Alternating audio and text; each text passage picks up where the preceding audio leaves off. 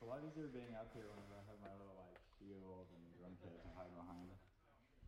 okay, so this, so this is Ephesians 6, uh, 5 through, 5 through 9. Bondservants, obey your earthly masters with fear and trembling, with a sincere heart, as you would Christ, not by the way of eye service, as people pleasers, but as bondservants of Christ, doing the will of God from the heart rendering service with a good will as to the Lord and not to man, knowing that whatever good anyone does, this he will receive back from the Lord, whether he is a bondservant or is free.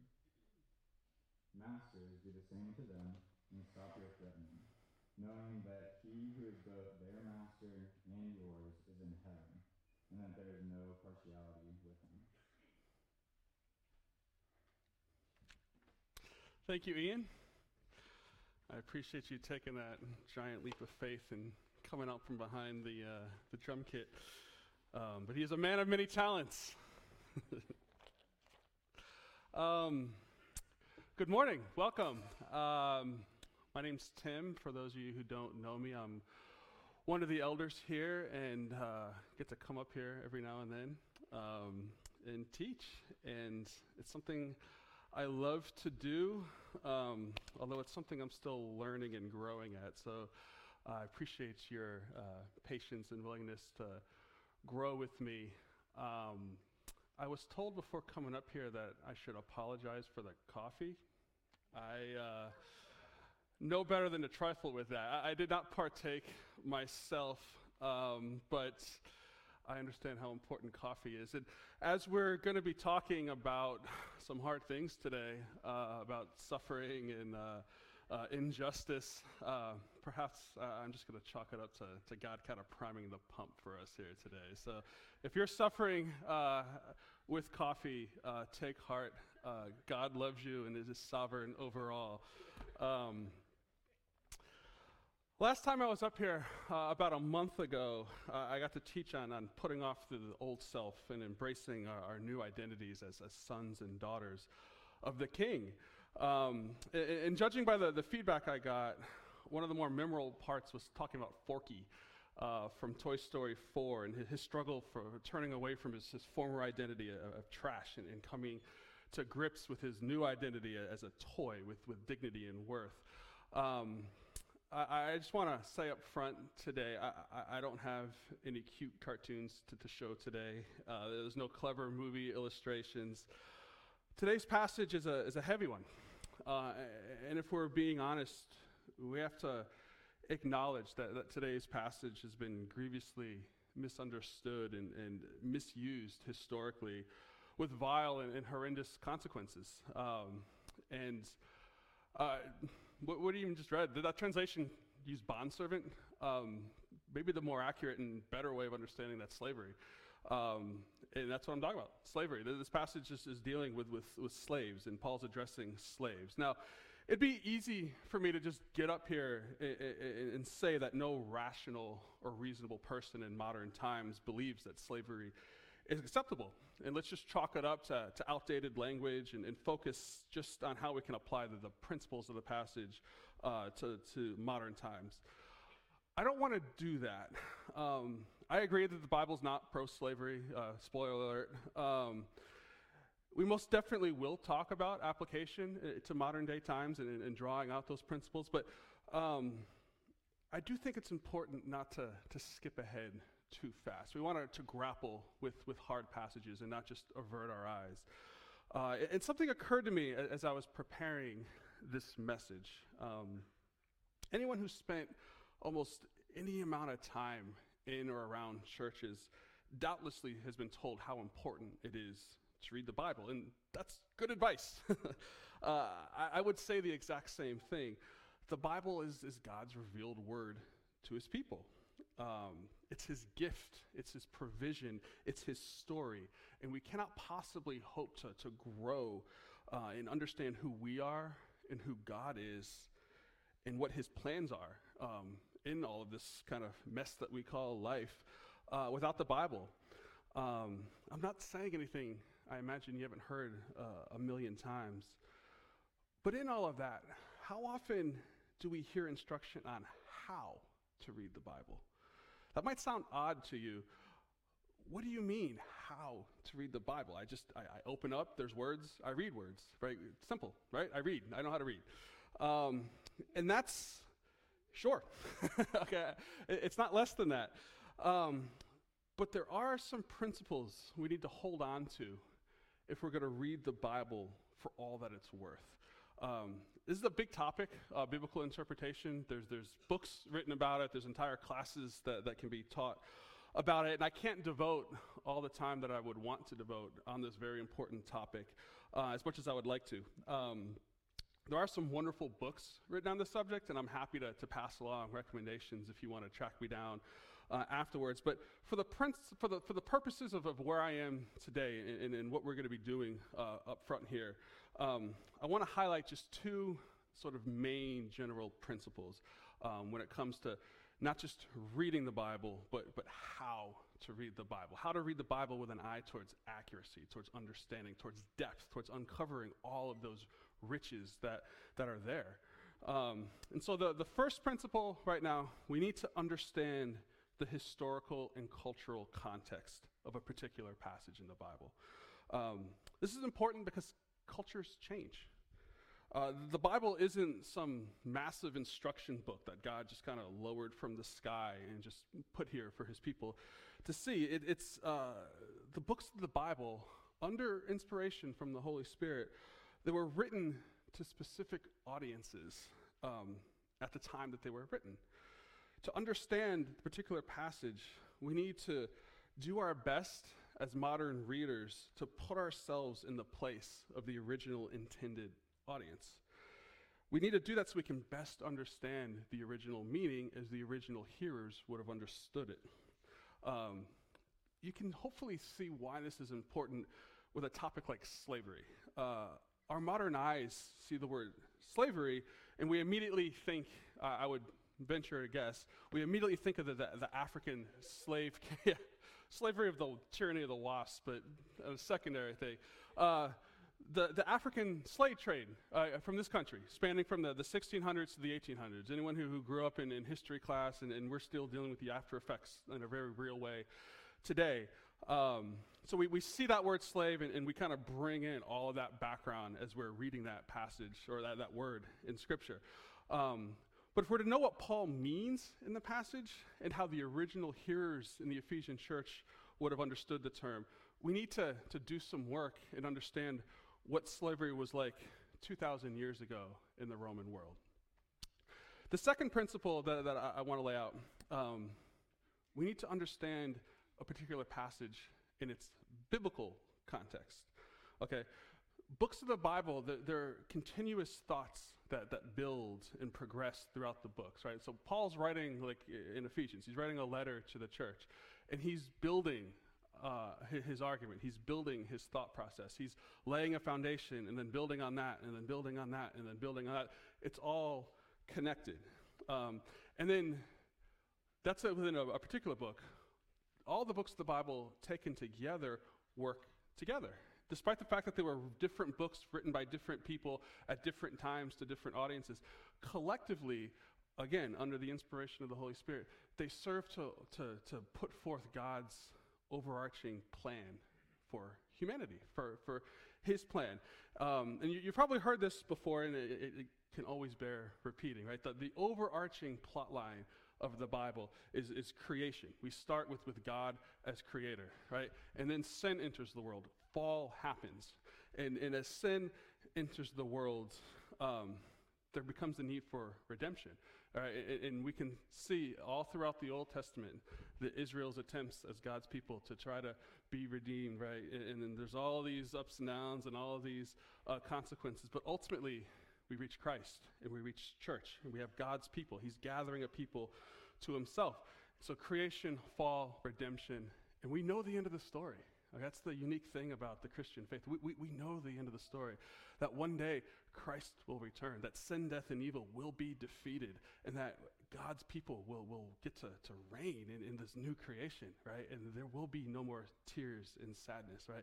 That's the end of the story. And that's the overall plot line of the Bible. So if we're not careful um, we can pluck verses out of its historical context, and we can pluck verses and passages out of their biblical context. And we can see and understand them in ways that are, are not the way that they were intended. Okay? So, historical and cultural context, and then biblical context. Um, and so, believe me, there's much, much more I, I, wish I could say, and there is much more to be um, learned and understood on, on biblical atten- uh, interpretation, but we need to keep moving. Um, so, for the rest of my time up here, I'm going to give you the roadmap. Okay? We're going to, one, we're going to examine and go through that, that, that historical and cultural context to help us understand what Paul means in this passage that, that Ian read earlier. Uh, number two, we're going to touch on the biblical context. We're going to look at how Paul's building and progressing his thoughts um, uh, to his letter to the Ephesian church and how it plugs into the overall storyline of Scripture. And then third, armed with this context, we're going to look at these verses and we're going to understand, uh, and, hopefully in a deeper, more accurate way, what Paul means in his instruction. And then finally, we're going to look at what's gleaned from these verses and how it's applicable to our lives today, right? It's not just, you know, 2,000 years ago in the Ephesian church. There are things for us to, to learn and, and be confronted by and grow in um, today in the church. Um, does that sound good?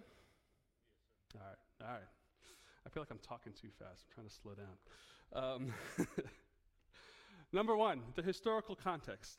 Uh, I mentioned earlier uh, how we hear the word slavery and tend to immediately think uh, of the history of slavery in this country. Um, and, and, slavery in this form, it was, it was race based, it was lifelong, and it was based on, on, on kidnapping. Um, all awful things. Slavery in Paul's time, and this isn't saying yay slavery in Paul's time, uh, but it was different.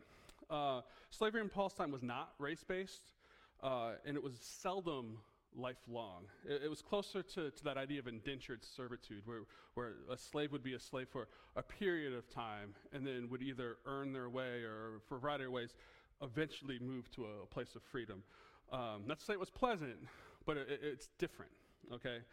Um, and it was an accepted part of the ancient world that just it wasn't questioned. Um, it was pervasive all across ancient peoples and in the ancient world. Um, Aristotle even said um, a slave uh, is a living tool, just as a tool is an inanimate slave. Okay, so it was just an accepted piece, and, and slaves were um, not afforded the, the, dignity and humanity of, of a being actual people. Um, there were an estimated 60 million slaves in the Roman Empire. Um, and the best estimates are that slaves constituted approximately one third of the population in Ephesus at the time that Paul was writing.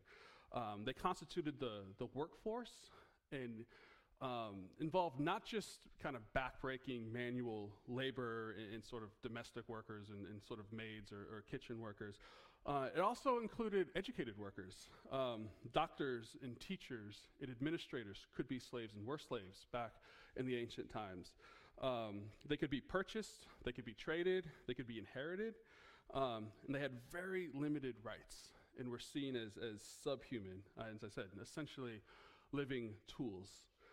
Um, from a historical perspective, the fact that Paul would go out of his way to actually directly address slaves in his letter to the Ephesian church was mind blowing to the original hearers, right? These, these were living tools. They, they didn't uh, rank enough to even be addressed or be considered or be talked to. Um, I just want to put that out there, and we're definitely going to get back to that, but keep that in mind. Um, so that's uh, historical, okay? And believe me, there's entire reams that can be written more about that. Uh, but I want to move on for time's sake to, to biblical context. Um, and so I talked earlier about that, that overarching plot line of, of Scripture. Um, and what do we know from that? We know that all of humanity we're image bearers of God. We all have inherent worth. That's a Christian idea. That's something conferred by God. He is a creator God, and everything that He creates that, that bears uh, His image has inherent worth, okay, and dignity as one made by God. We know that sin entered the world and that human structures uh, as a result, they're infected and broken. Okay? Sinful world, sinful people, the, the ways that we organize and the ways that, that we uh, get around in life, they're inherently flawed and structured. Uh, flawed and, and, broken, I'm sorry, structures. Um, we also know that God cares about justice. Um, we see this uh, in many places, but, but just for reference uh, for this purpose, we see it clearly in Psalm 68. Um, God's a champion of the oppressed, uh, He's the defender of the widow, He's the father to the fatherless. Okay, we see this constant theme throughout Scripture of, of God um, having a heart for those who, who are disadvantaged, those who are poor, those who are powerless.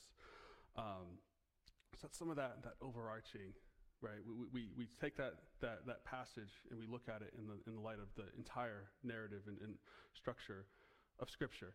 Um, in the more immediate context, we need to look at the progression of Ephesians. And this is where we have the advantage of, of preaching sequentially through this book. Uh, when we preach sequentially, um, you can see, hopefully, as a church body, how these ideas build on one another, okay? And so Ephesians starts out and Paul begins, right? He doesn't begin by, by giving commands on, on how to live. He begins by emphasizing our salvation by grace through faith, okay? This is the foundation that everything is built. So no matter how far out and, and all the implications that flow from that, it all starts from the fact that we are all saved by grace, okay? We bring nothing to the equation. Okay, so the most accomplished, the most powerful, the least accomplished, the least powerful, we all bring nothing to the equation. That is essential to know and keep centered, keep Yes. I thought about it. I really did. It was it was there. Um, it is essential for us to, to keep that front and center. Okay. With that foundation, having been justified and now at peace with God, Paul then moves on in Ephesians, um, and, and, he shows us that we're called into community as the church. Okay, we're, we're called um, to be together, to be the bride of Christ, to be God's chosen people that he has redeemed. Uh, we see that church, it's meant to be diverse with many parts. We're meant to be uh, all equal in worth and dignity, but we're showing off God's wisdom in our diversity. Okay, He's not just aiming at a certain subset of humanity. All, right? Because we bring nothing to the equation when it comes to salvation, that diversity shows the emphasis on God's grace, okay? And so all different races, all different socioeconomic backgrounds, all different ages, slave, free, all of that comes together in the church to show and display to the world God's wisdom, okay? Having right? So we go from that salvation, we go to, to calling together this diverse community. Once in that community, we're called to grow and mature. Okay, Paul, it's what I was talking about before, that, that putting off our old way. We, when, when the default condition of the human heart, the worldly way of wisdom is to kind of get ours, right? We, we, we scratch and claw to try to get meaning, to try to get worth, to try to matter, okay? And when we encounter the gospel, we're, we're brought to this place of, of, permanent security where we matter and are known and loved and accepted in all of our brokenness by God and given that, that worth. And so, growth and, and maturity and, and, and growing in, in, Christ is, is learning how to, to stop listening to that worldly voice that tells us to, to scratch and claw and try to uh, accumulate power and try to, to bend things to our will. And we can, we can let that go. And we, we, we put off the old and we embrace with our spiritual, with our new spiritual hearts, with our new sensitivity to God, that we are, are servants, that, that we're sons and daughters of, of a king. Okay, we have a new identity. And that process is, is lifelong.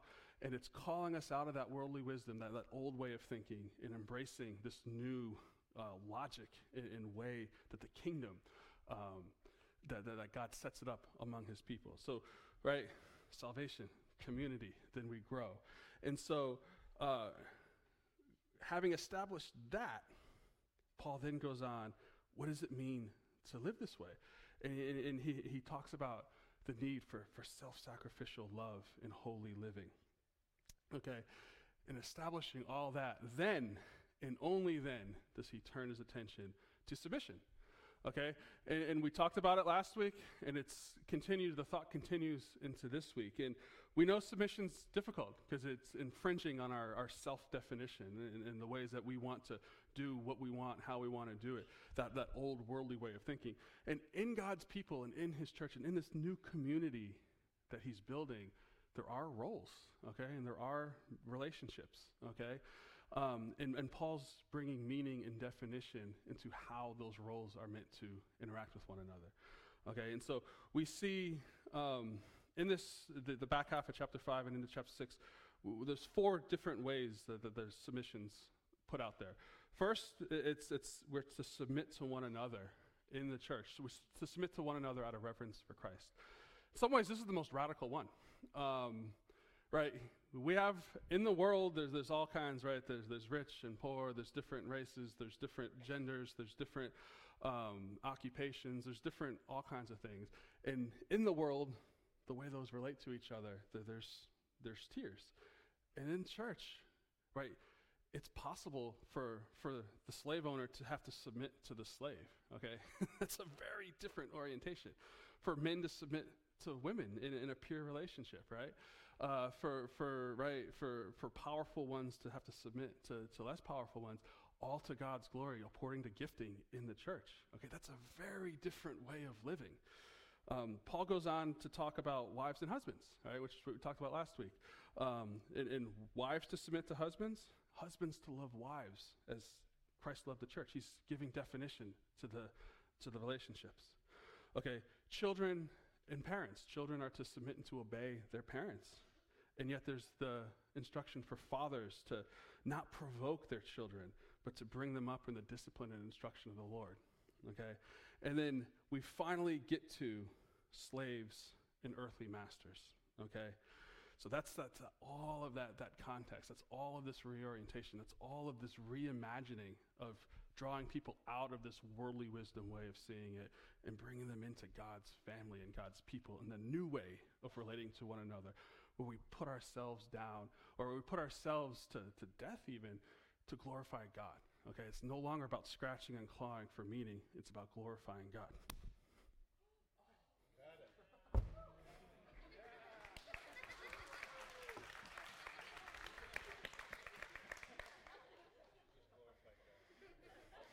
I said earlier I was going to grab it and then eat it, and I chickened out. So, um, yeah, I shouldn't have said that. Um, one more chicken, yeah, okay. All right, let me gather my thoughts again. I felt like I was speaking too fast again. Um, yes, so Paul's showing a new way for God's people. Um, we all start from that place of, of unearned grace. We all submit to God. That's, that's lingering over all of this, okay? Um, and each one of those relationships that, that I spoke of runs counter to the natural way of the world as it existed back then, um, which is to, in, honestly, elements of that persist today. Um, to please oneself and to get others to please you, okay? And Paul is specifically addressing those who do not have power in that culture. He's addressing wives. Okay, husbands at the time had incredible power over wives. Uh, children, okay, fathers especially, parents, but especially fathers had an amazing uh, in, um, amount of coercive uh, power over their children. Um, and then slaves. Paul's addressing slaves who were powerless, who had very, very, very limited rights um, at the time. And in addressing them, he's challenging that accepted wisdom of the world. He's telling the church that things are different in God's family. It's not about the ability of the powerful to bend the will of the weak to please you. Okay? It's it's not also, I'm sorry. it's also not a directionless free for all. God has a structure. Okay? And he intends for the thriving of his people. And he's altering the dynamic um, between communities in general, between husbands and wives, between parents and children, between, uh, at the time, slaves and masters, those in authority and those under authority. That's the dynamic in, in that big sense that he's altering. Okay? Uh, and these are all part of the same extended thought. Okay, so having covered the other relationships in, in previous sermons, we're going to turn our attention specifically to these verses related to, to slaves and masters. Um, yeah, I feel like I keep emphasizing it, but it bears repeated emphasis. Paul's teaching, it's challenging and undermining the broader cultural mindset towards slaves as subhuman tools. In keeping with the rest of his teaching, Paul's urging the church to adopt an eternal mindset. Okay, not just an earthly one. We have an eternal mindset and we have an earthly mindset. And the gospel changes everything, okay, including our mindsets. And so, as we turn our attention to this passage, we see in the four, Paul addresses four verses to slaves. Um, in verse 5, they're called to be obedient as to Christ. In verse 6, they're called to behave as servants of Christ. In verse 7, they're called to render service as to the Lord rather than men. And in verse 8, they're called that uh, they're told, they're instructed, they're comforted with knowing they will receive good from the Lord. Um, and the reason I emphasize those things, I want you to see the, the, the Christ centeredness of, of Paul's instruction to the slaves, right? It's, it's not just, here's the new way, do it. He's, he's uh, drawing them uh, to, to, to, that eternal mindset. He's bringing and infusing worth um, to their daily lives. Um, and Paul also has three principles for, for masters, the other side of the equation, in verse 9. They're called to, to do the same to them, meaning the slaves. Uh, it's a call to, to show them respect, to show them dignity, to live as if they have worth, that they do matter. Um, the masters are called to, to stop threatening. They're called to, to not misuse their position of authority to issue threats of punishment. Okay, and um, I found this quote from a, a theologian named John Stott um, very helpful. He says, Threats are a weapon which the powerful wield over the powerless. And a relationship based on threats is not a human relationship at all. So Paul forbade it. Um, when we threaten, we, we are using right the, the threat of uh, of harm, the threat of a, a, a negative consequence to bend people to our will. And by forbidding it, Paul's taking a major tool out of the, the hands of someone who, who wants to bend other people to their will, to want to exercise that authority improperly. But also something that's very natural at the time for a slaveholder to have over a slave. Like, we mean I can't threaten my slave? They're their property, they're a tool, right? It's a massive, massive change in thinking at the time. Um, and the reason for these requirements is knowing that Jesus is master of both slave and slave owner. Okay, there's no partiality between them. Okay, it levels, right, the difference. It brings them all in the same. Slave owners were used to getting their way, but they should not expect and they will not receive favorable treatment in Christ. There is no gap in the church, there is no gap in God's people. So I think you could see Paul, Paul's broadening their horizons. He's, he's lifting their eyes off of their immediate lives and showing them that the way of the world is not the way of God's people. Okay, for both slave and slave owner. Okay, for the slave owner, it's like, okay, it, it ain't this good. okay, it, it, you did not, right? This is not the way the kingdom's going to work. And, and for the slave, it's it's not this bad. There's meaning and purpose, and there's good things to look forward to because of your identity in Christ. And I want you to, to think about that for a second. How difficult it must have been for the slave. You're working uh, in whatever job you have as a slave, taking orders. Um, what you think and what you feel, it doesn't matter to anyone. Um, must have been a constant struggle with hopelessness, um, constant struggle with, with resentment, with, with just drudgery and weariness of, of just doing someone else's bidding on a day to day basis. Um, but then at some point, right, if you're a slave in that Ephesian church, you, you encounter the gospel, okay? And, and, where the world's telling you that, that you're a living tool, that you lack basic humanity, that, that what you think and what you feel doesn't matter, you, when you encounter this gospel, you know that you're, you're known, you know that you're loved, and you know that you matter in a way that, that nobody can take from you. Um, at the same time, coming to, to know and be reconciled to God doesn't mean that circumstances of, of hardship and suffering disappear. Um, this is the hard teaching. Okay, this is the hard teaching. In preparing this, I, I swear, I, I kept trying to circle around it. Um, but we're called to be faithful and we're called to, to look things in the eye. Um, I, I, wish I could get up here and say that, that Paul just could have kind of issued this resounding command and, and slavery just immediately fell by the wayside. Um, this teaching acted as, leavening and, and, it introduced this idea of, of, slaves as humanity that, that over time festered and, and, and came and, bloomed and led to the downfall of the institution. Um, but in the immediate sense, they were still left in hard circumstances, okay? And that's, that's the way it is. Um, we can have hard circumstances. We're sometimes called to endure suffering we're sometimes called to endure injustice. It doesn't mean that we don't long for and fight and, and, and work towards justice as God sees it, but we can be called to endure. Um, in the way that we suffer glorifies God. Okay, the way that we do it glorifies God. It brings meaning and purpose to suffering, to hard circumstances.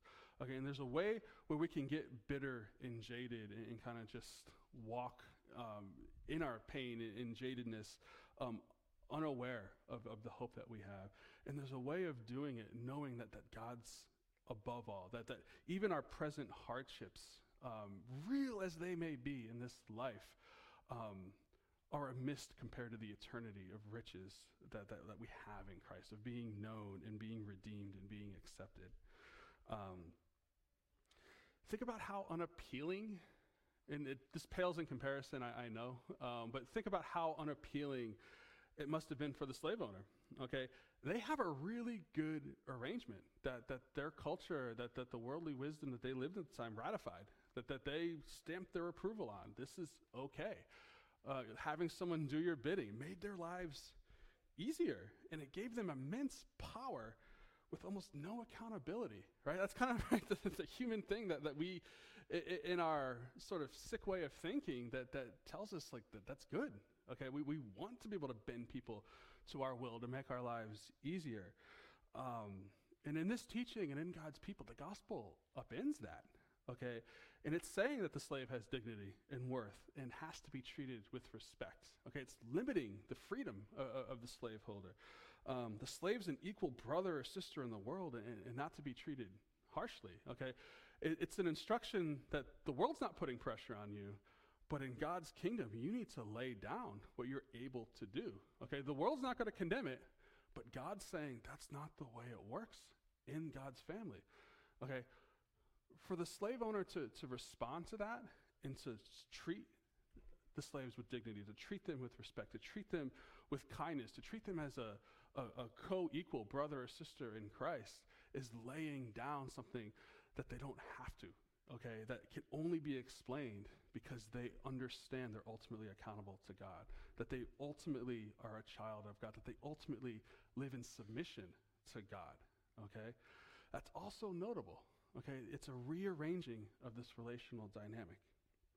And the change only happens with an encounter with the gospel. We worship a God who, while innocent, suffered, bled, and died for the guilty. Jesus knew what it was like to be mistreated. He knew what it was like to be weak. Okay, Jesus didn't have a prestigious family. He, he didn't come in with a prestigious name. He was a carpenter. Okay, it wasn't one of those occupations that, that conferred power and status. Uh, he was a carpenter. Uh, he, he was homeless. He, he was an itinerant preacher and, and kind of wandered here and there, never gathered riches to himself. Okay, he didn't pursue political power. He wasn't able to go and, and, and change and manipulate and exercise power over people that way. Um, at the same time, right, Jesus, like, he's Jesus. Okay, and when he's in heaven, right, he has power and authority over all of creation. He knows what it's like to, to have the, uh, right power Okay, not a delegated power, a right, true power. And how does he exercise that power? By taking the form of a servant, by coming and breaking into our lives. Uh, he doesn't do it to, to bend people coercively to himself. He dies for those who are weak and vulnerable, the needy, which is everybody. That's all of us. Okay? The gospel reinterprets and reorients both sides of that power equation. Okay? Both sides of, of that cultural and societal dynamic. Um, and God, God's glorified and He's made apparent when we act in ways that go against our self interest. Um, the world understands self interest. Okay, the world does not understand grace. It doesn't understand returning kindness from hatred. Okay, it doesn't understand disadvantaging yourself for no reward other than submission and obedience to God. And when we undertake those things, we're showing that the, we're raising questions that's confusing to the world where the only answer is Jesus. The only answer is that conviction of who the gospel says I am. Okay? And that is where the beauty and the value comes in. Um, so, what does this mean for me today? Um, I hope you can see the heart behind what Paul's talking about isn't promoting or validating slavery as, a, as an economic system the way it existed um, back in, at the time Ephesians was written. Um, Paul's addressing the dynamic, um, I said this earlier, but he's addressing the dynamic between those in authority and those under authority. And he's showing and illustrating the, the, the topsy turvy logic of God's kingdom. Okay, and the world says that there's haves and have nots in life. Okay, and the haves, they have money and they have influence and they have power, and the have nots are weak and they're poor and they're exploited. Okay? And the haves, they feel good about themselves. Um, they kind of won at the game of life, is a manner of speaking. Um, and, and the have nots, um, they're, they're oppressed and they, they can try to buck the system, but it usually ends in just more defeat and more powerlessness. Um, and God says that, that his kingdom is, is different, that we all have worth. Okay? That there are no winners and losers. There are no haves and have nots. Okay? We have different roles. Okay? But there are no haves and have nots. There are sinners in need of grace, and there's Jesus. Okay? God flattens all of those other distinctions. Okay? And God doesn't promise change of circumstances, but he gives worth and meaning, okay? Um, and so while times have changed, and nobody here in this room holds authority over another the way in the time of the Ephesian letter that, that, that slaves had authority over a slave owner. That dynamic doesn't exist nowadays. So the glory of God, that, that's a good thing, right? It goes without saying. Um, but some of us here are in authority over others. And some of us here are, are in, in places where we might have authority exercised over us that is not just, that is not kind. Um, and so, how we understand our place in that and, and, where that comes in, it matters today. Okay? Um, are you a business owner? Okay? Do you have employees working under you? Are you a manager who gets to direct the affairs of people? Um, how do you see those in your employ? Okay? You, you can see them, right? You can run a business or you can run a department in such a way where you are mindful of your bottom line, that you are mindful of needing to pay bills, that you are mindful of wanting to get that promotion. And so your orientation to those under you can be, can be harsh, can be, you would never verbally say that they don't matter, that they lack human dignity. You know better than that. But your orientation can be hard, can be using threatening language, can be trying to use them as tools to bring you what you think you need to be successful. Okay, that dynamic exists today. Okay? Um, some of us are in positions where we have hard bosses, okay, where we are in, in hard jobs that, that don't have prestige, that don't have glamour, that, that we are downtrodden, that we can be exploited. Okay, those jobs exist. Um, and we're called in that position. You can check out, or you can try to sort of, you know, well, I'm not getting paid enough to care about this, or your boss is, is sort of mean or harsh, so you just decide to kind of hit the slow down button, do just enough to not get fired. Okay, And this passage reorients you. You serve and you labor as unto Christ, okay? You don't look and see uh, a boss who doesn't understand or a boss who's sort of, uh, you know, not, not promoting you or, or not being kind to you, right? As much as I wish that would be f- true for everyone. But you work as unto the Lord. You, you see the, the, the, the sacrifice and you see the love of Christ behind it. You see that, that you have meaning even if you're laboring in a way that isn't appreciated, and even if your boss is, is just always trying to, to mistreat you. And this is, I feel I need to be clear. it's okay to change jobs. Okay, this isn't locking you into this a dead end, and, and you have to glorify God by just sucking it up. Okay, that's not the message here. Change jobs. Okay, try to. It, it's okay to, to advocate for yourself.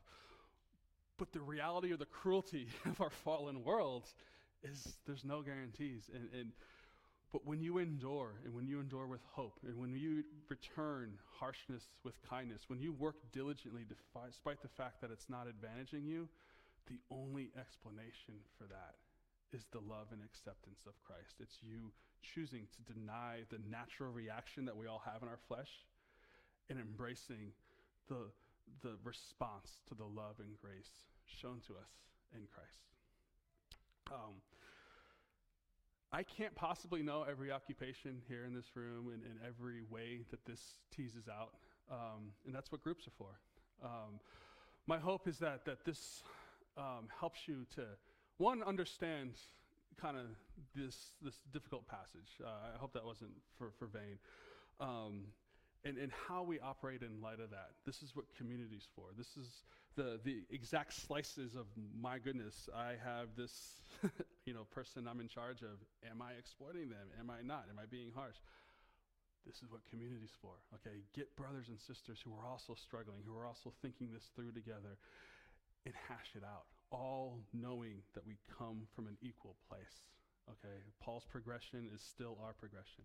That we're saved by grace alone, through faith alone in Christ alone. We're called into community and we're called to grow.